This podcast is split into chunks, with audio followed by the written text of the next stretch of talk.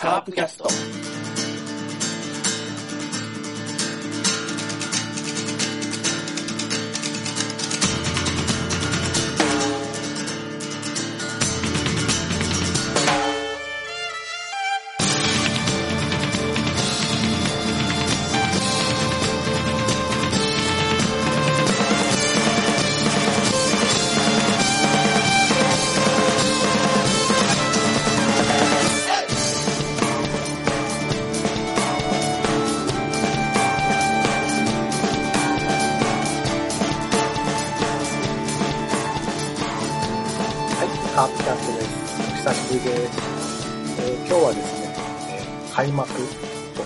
スペシャルということで、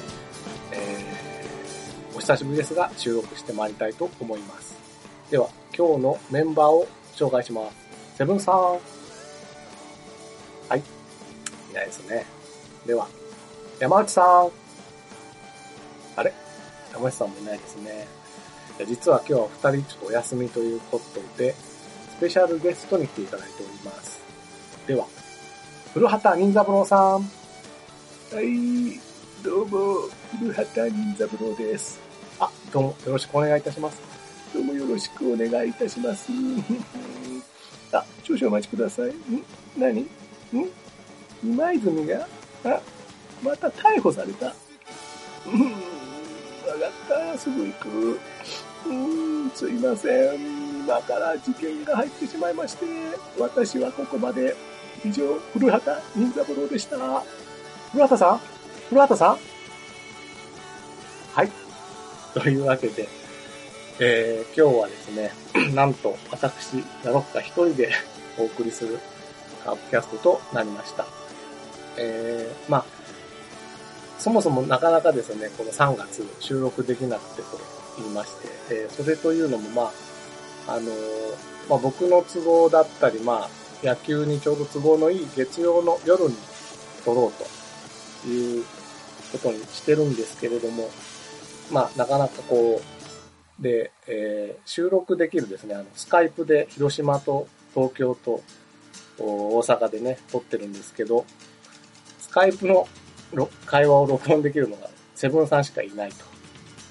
ということで、昔あの、セブンさんが出れない時に山内さんと僕とで撮ったんですけどね、僕の声しか入ってないという。山内さん、え、そうなの？えマジで？そんなわけないっしょ。っていうようなですね、私がお化けと喋ってるような、え120分の 恐ろしいで、えー音声はあるんですけど、そんな感じになってしまっているので、えーどうしようかと。で、ちょっと年度末でセブンさんが忙しくてなかなかこう収録できないということで、ふと気づいたのはお分かりでしょうが、僕の声だけなら録音できるということになりましてですね、今日はまあ、さすがにね、開幕前でまたお休みするというのもあれなんで、えー今日は私一人でおしゃべりをしていこうと思っております。えーということなので、まあ、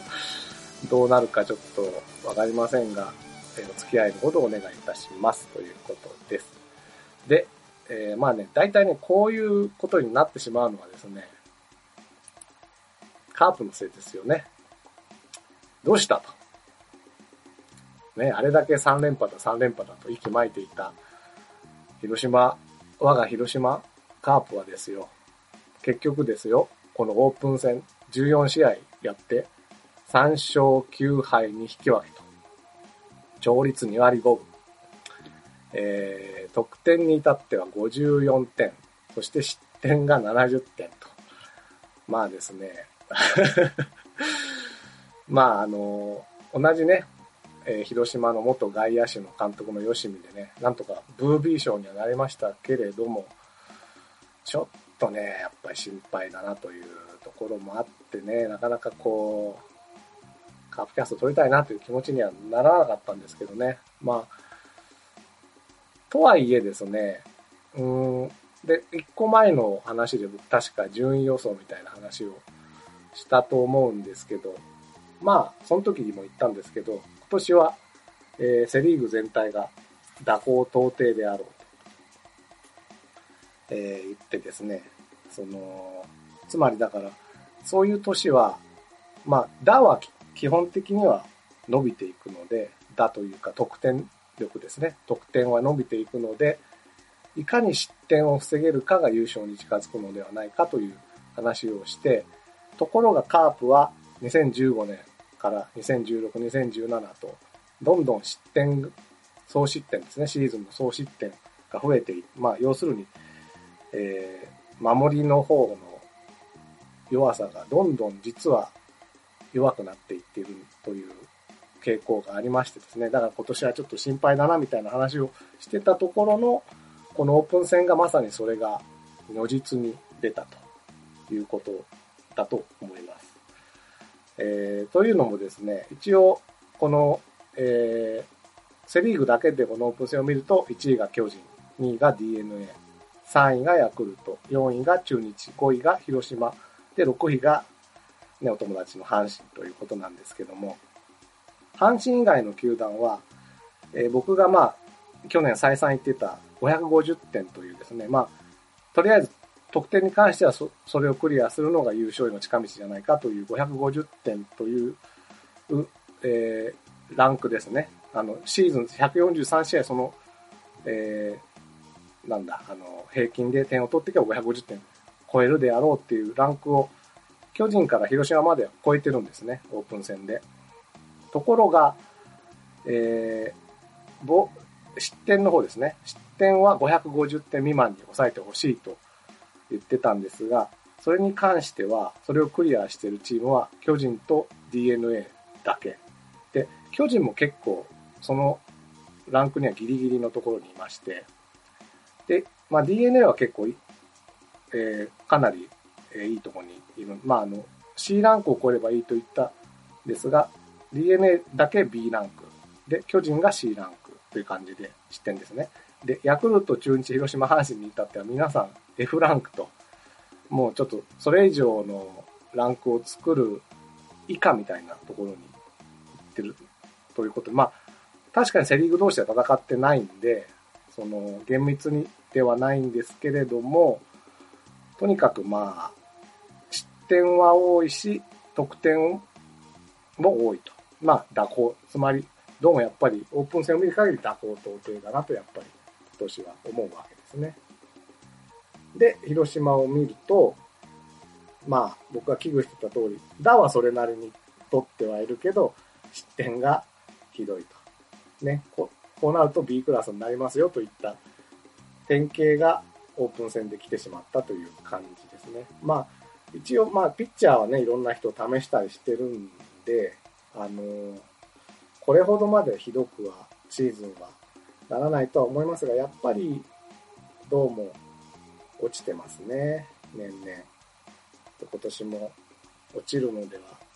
ないかな。えーとですね、一応あの、広島の、えー失点の推移を見ていきますと、2015年は474失点。で、2016年は497失点。で、え2017年が、え540失点と。やっぱりどんどん増えていってるんですね。30点、40点近くどんどん増えていってますので、まあ今年はもしかすると600点、失点近くになるのでは、このままいくとですね、なるのではないかという、ちょっとやっぱり危惧がありまして、まあ、で、えー一応そのまあ総括な、オープン戦の総括で話してますけど、まああんまり実はオープン戦見れてなくてですね、というのもまあ、カーリングの世界選手権というものがやっておりまして、まあね、なんと、日本代表はまたあのオリンピックと違うチーム、富士急、チーム富士急というところが出たんですけど、まあ、今韓国でね、メガネ先輩なんて、韓国のカーリングで呼ばれてるんですけど、その日本にもですね、その富士急のスキップ、司令塔がですね、やっぱりメガネ先輩みたいなね、なんかいい感じのメガネ女子なんで、ちょっと見見入っちゃいましてですね。まあそんなこなんで、オープン戦はあまり見ていないと。まあでもまあ3分の1ぐらい見たかなという、で、そのオープン戦を見た印象ですかね。うん。これはね、多分、まあわからないですけどね、コーチの影響があるのかなとは思うんですけど、なんとなく雑攻めも守りも雑だなと。まあ、特に攻めに関しては、走塁面ですね。盗塁、失敗も目立つし、ヒットエンドランもなんかあんまりやってるように思えないし、あとはまあ、併殺も多いかなっていう感じで。だから要するに、次の得点を取るための次の進めるアウトみたいなのがちょっと、アウトになるにしてもなんかこう、プラスになるアウトが取れてないなっていう感じがあるのと、守りは、うーん、僕が見た試合なのかわからないですけど、エラーが目立つなと思うんですよね。うん。で、つまりですね、要するにまあ、さっきまあ、どんどん失点が、総失点が、えー、悪くなるであろうとか言ってましたけど、要するにこういう攻めも守りも雑になるとですね、まあ、前年よりかは明らかに得点は減りますよね。で、守りに関しては失点が増えると。つまりこれはどういうことになるかというと、得失点の差が詰まっていくんです。去年よりも。去年は、えっ、と、736得点して、540失点だったので、まあ、ほぼ200点の差が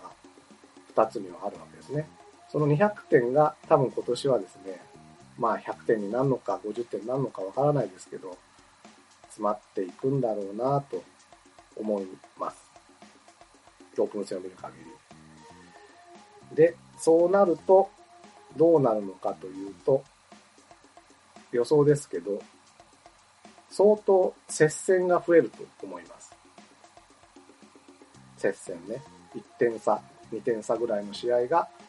増えると思うんですね、今シーズン。で、オープン戦を見てみますとですね、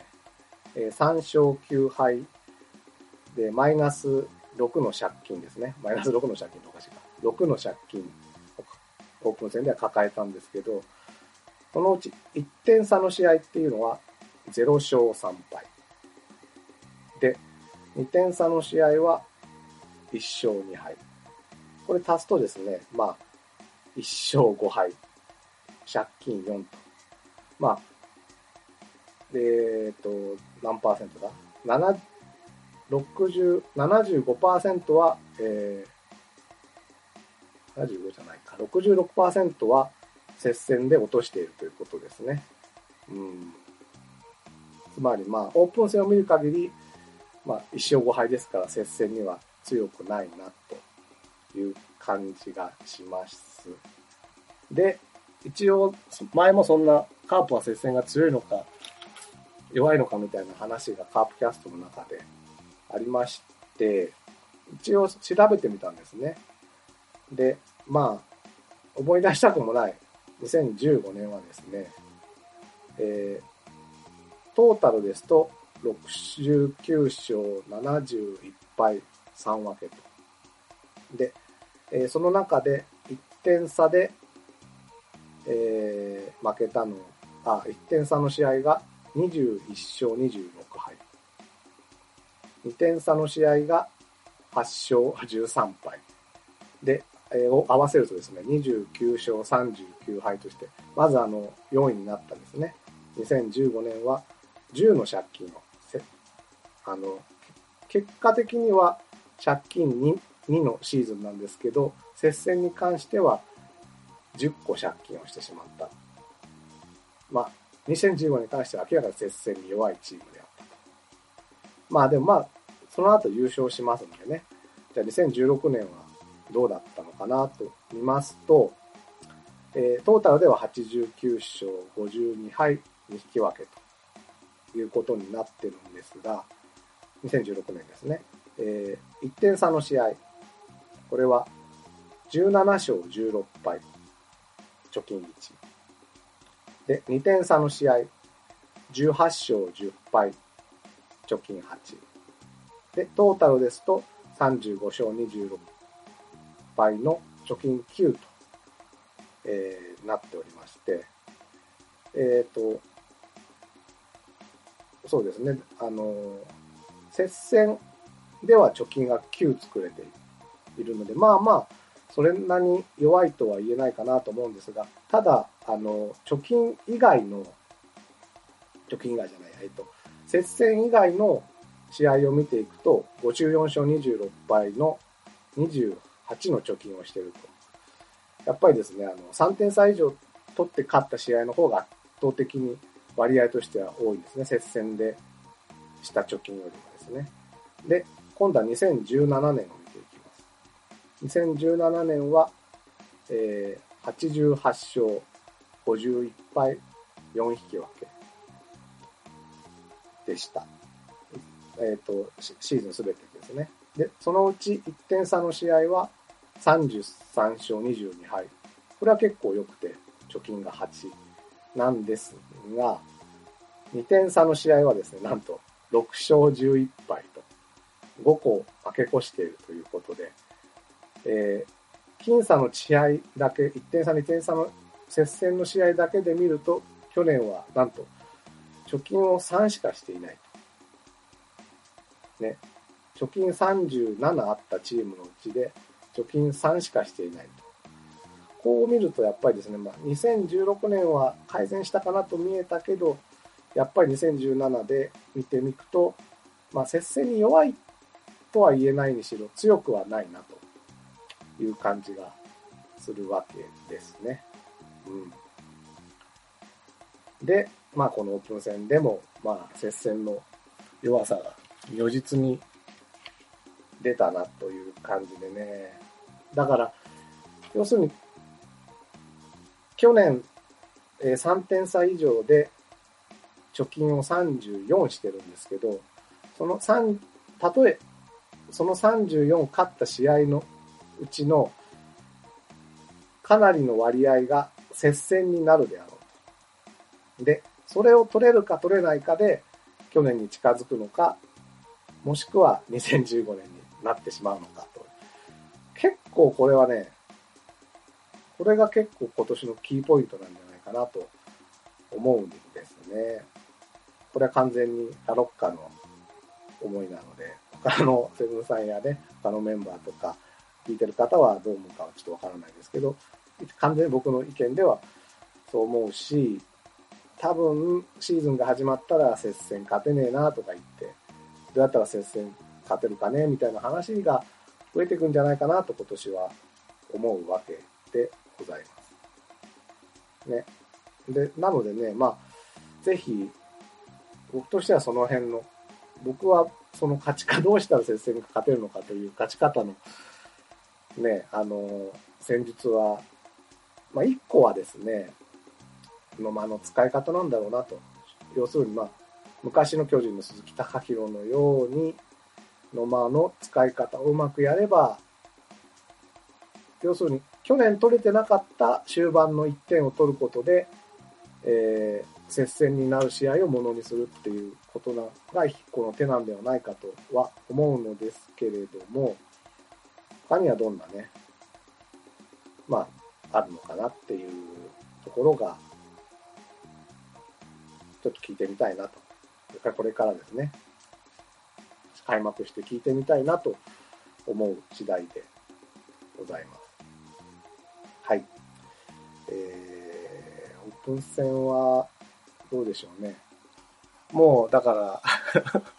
3勝9敗の試合を一個一個見ていくっていうのも、あれなんでね、あの、まあ、そんな、僕としてはそんな、そうか、そうしてると。まあ、ただソフトバンク戦、最後の3連戦ですか？を見ると、まあ、ジャクソンの失態だなんだはあるけど、それなりに点は取れてるから、でもホームランなんですよね。ホームランなんですよね。っていうところも不安。うーん、コーチが変わるとね、やっぱ雑になるのですかね。なんかその辺もちょっと不安。で、あ、そうだ。で、そのコーチで言うと、なんとですよ、オープン戦に限ってですけど、ヤクルトは巨人に次いで2位の得点力を得ましたからね。ただ、防御力は未だに F ランクということで、結局6勝6敗なんですけどね、ヤクルトは。やっぱりあの2人の石井拓郎、川田コーチの力はあったんだなあったんじゃねえのかなねえ。って思うんですよね。これ本当に一人で喋ると大丈夫ですかね。もう聞いてないかな。うん、という感じでですね、えーオープン戦をまとめ、えー僕のこう開幕へ向けての展望ということでお話を始めたいと思います。はい。で、もう一つですね、今シーズンあの、かなりルールがですね、変更になるという問題。で、再三僕があの、うじゃうじゃ今まで言ってきたんですけど、ちょっとですね、言ってたことに間違いがあったので、そこだけは訂正したいなと思いまして、開幕に向けてね。結構あの、オープン戦でも、なんか何度も何度もあった、まずリクエストですね。リクエスト。まずというかまあ、主にリクエストの話なんですけど、えー、リクエストが、っていうのは、まあ、基本的にほとんどのプレーに対してリクエストができると。で、試合中2回、失敗したら減っていくと。で成功したらその2回は減らない。で、延長になるとプラス1回がまた加わるという形のようなんですけど、その中で、えーリクエストできないプレーというのがあるらしいんですね。でそれが、まず、ストライクとボールの判定、ハーフスイングの判定、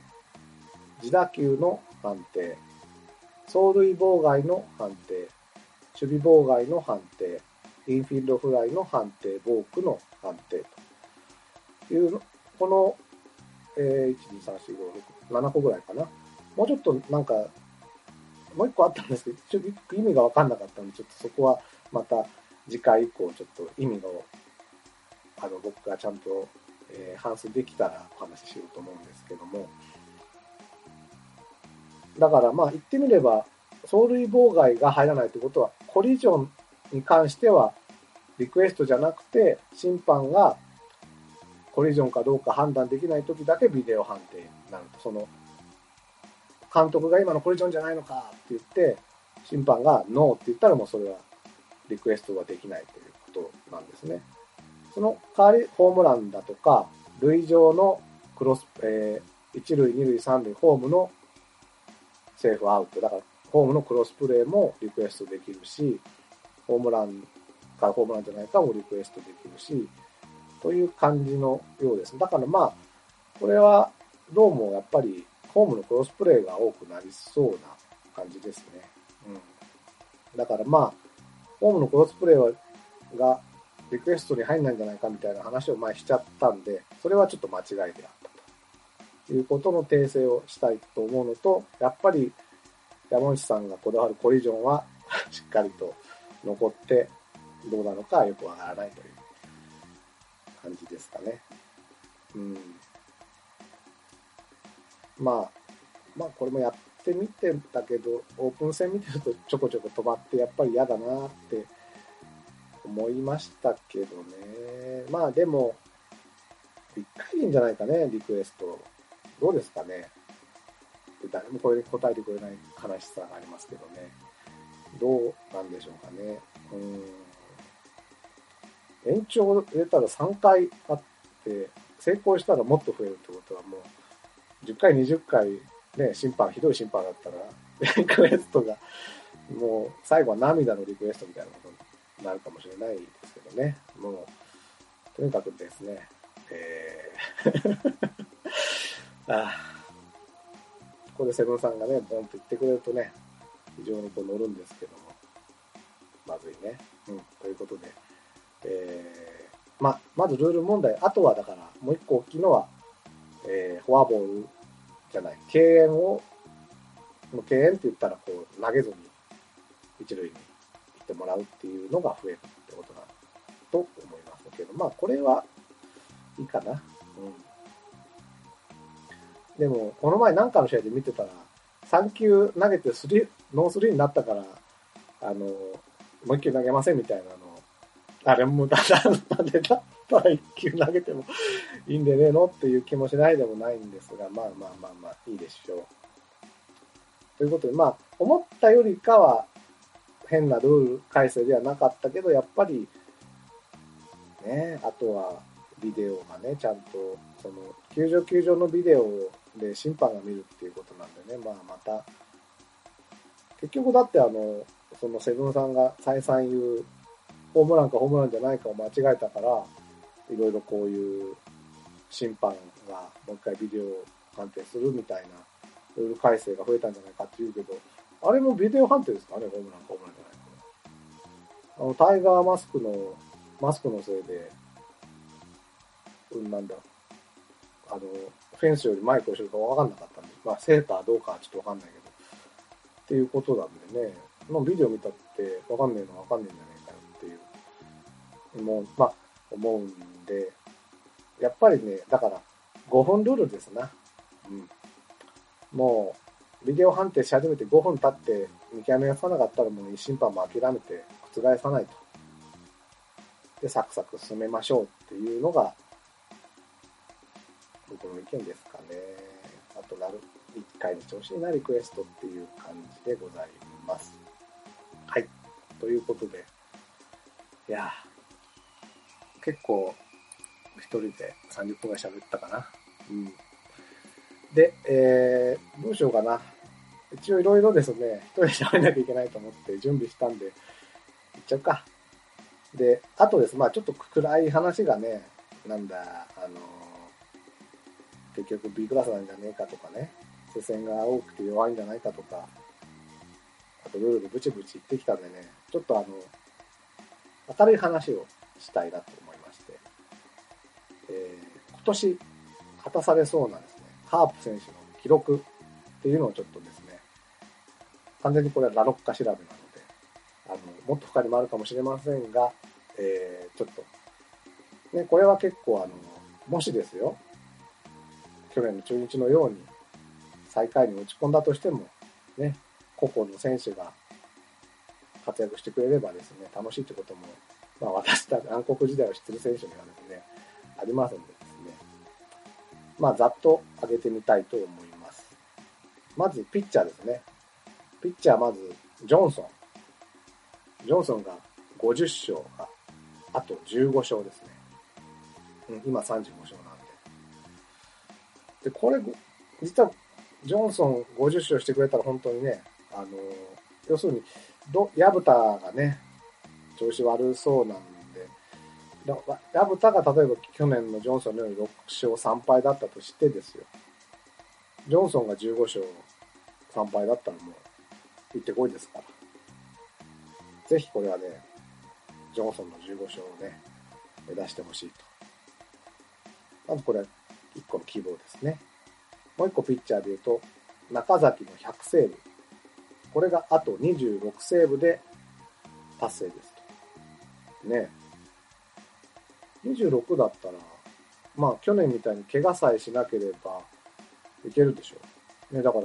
ジョンソン15勝、中崎26セーブ以上ってなれば、まあ、そうそう変なね、まあ、優勝しないにしろ、A クラスぐらいいってるんじゃないかな、と思うんで、ぜひね、この2つは頑張ってほしいな、という感じでございます。で、あと、次は、アンダですね。アンダ。えー、結構ですね、アンダはですね、まず1000本アンダが、えー、2人、菊池涼介が、えー、今844本なんで、あと156本。で、もっと近いのは、丸、丸ちゃんね、丸義弘が、今947本なんで、あと53本と。まあ、だから、景気づけに、丸が、早めにね、えー前半戦に達成して一盛り上がり。で、菊池が、まあ、9月ぐらいにね、ギリギリこう、渋いですね、三遊間のヒットをですね、今日はあの、求人で新井さんに、菊池の三遊間のヒットは、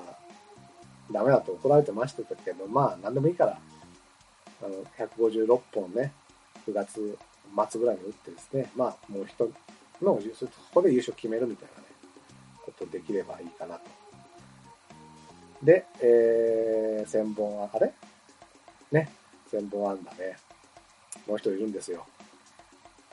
まあこれはね、去年、去年から再三言ってる。はい。皆さんどうぞ。せーの。はい。ね。そうです。市原。大先生ですね。あと6本。今994本なんでね。これはだから、丸の次でしょ。えー、8月ぐらいにですね、達成していただきたいと。頼むよ。オープン戦で2本持ってんじゃねえと。うん。試合にね、何やってんだと。シーズンに打てと。いうことでござい。で、えー、次はですね、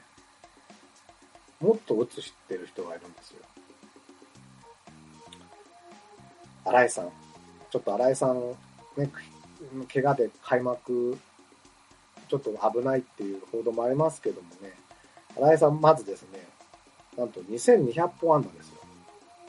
今、2200本安、今2178本なんでね、あと22本。ね。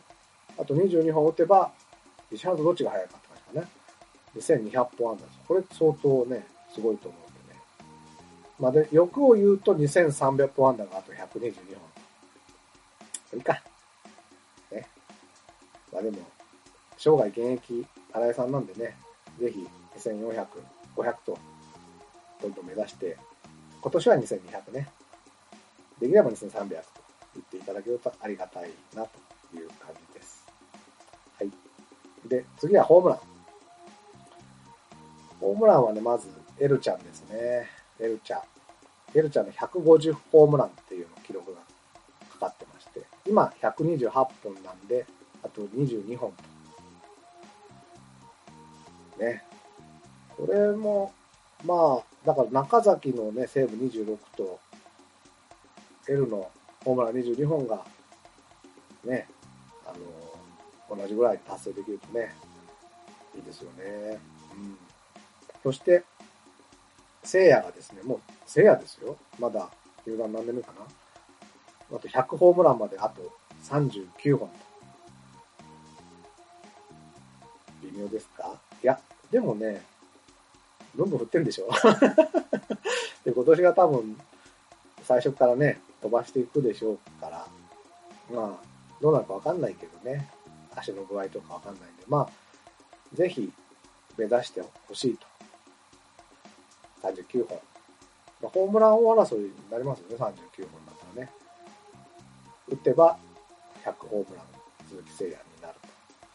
という感じですね。で、次はですね、じゃあ、盗塁ですね、盗塁。これ結構ね、いっぱいいるんですよ。まず、100盗塁。今年100盗塁、目指せ100盗塁の人は2人。まず、田中康介ですね。田中康介は79盗塁なんで、あと21盗塁で100盗塁と。これはね、もう、早々に。どうもね、でも、オープン戦の盗塁のあれが悪いんだよな皆さん。玉木コーチが一塁だったか まあ、広瀬準コーチにね。まあ、でも試合が始まれば多分勘を取り戻すであろうと信じて、まあ、田中康介は21以上行くでしょうということで、もう一人は菊池がですね、今83盗塁なんであと17。まあ、菊池は微妙かなとは思いますけど、まあね、ダブル100盗塁でね。しかもですね、丸は今、130盗塁なんですよ。だから150盗塁まであと20って感じでね。要するにもう、100トリオですよね。盗塁、単なキック丸の100トリオを今年中に達成できればまあ、一緒でしょう。ね。頑張れ。田中君もある。ね、特に田中君。本当にね、田中君が出ないとね、得点が入らないですよ。ね。前、前のカーリングで例えたんですけどね。うん。なので、ぜひ、フォアボールでも何でもいいから出て走って、丸で返すと。で、聖夜がついでのホームランもしくは犠牲フライみたいなね。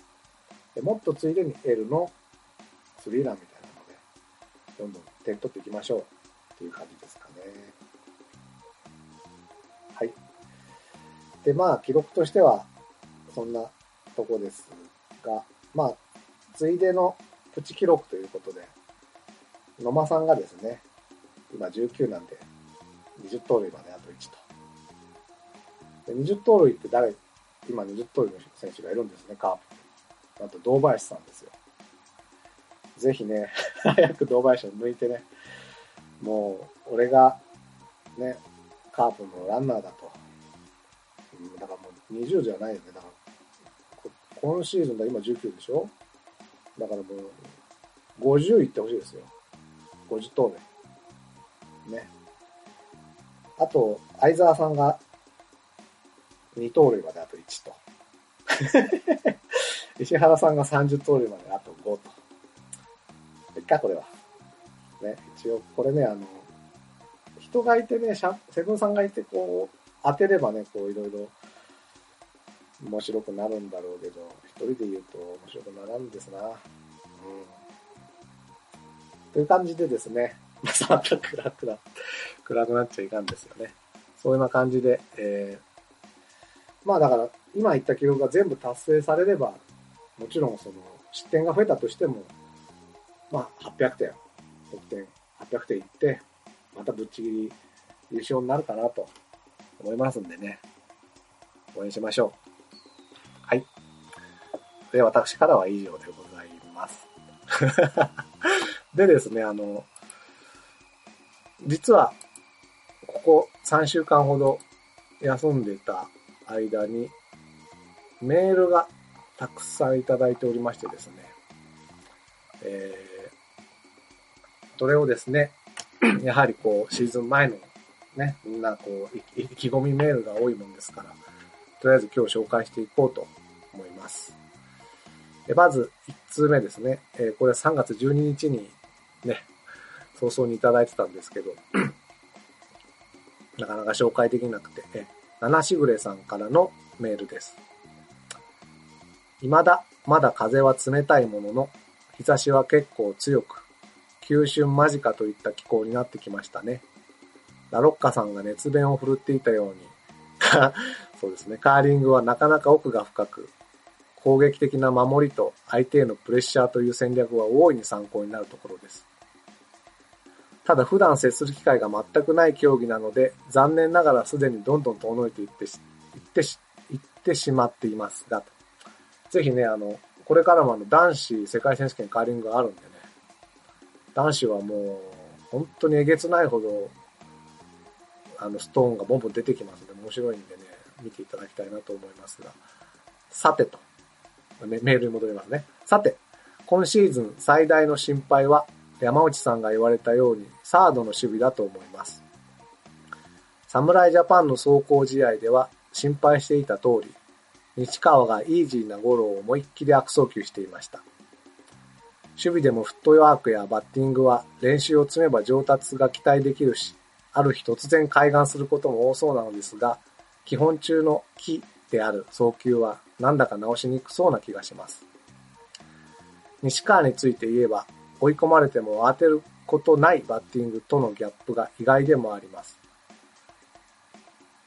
また、ラロックさんによる今シーズンはとにかく失点を抑えることが必要になるという統計分析から見ても、まあ、これはですね、まあいろんな見方があって僕の見方ですね、完全に。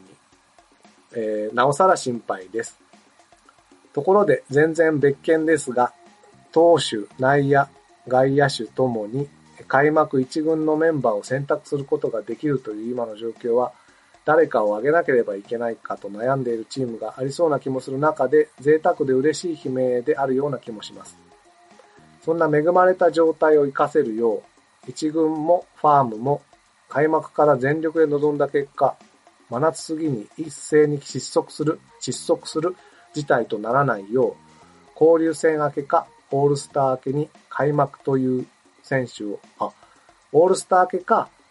あ、ちょ、ごめんなさい。交流戦明けかオールスター明けに開幕という選手をあらかじめ、あらかじめ作り出しておくことは、果たして邪道なのでしょうか今でも調整野球用でファームを活用していますが、一旦心身をフルにした上での短期間では限界があるような気がします。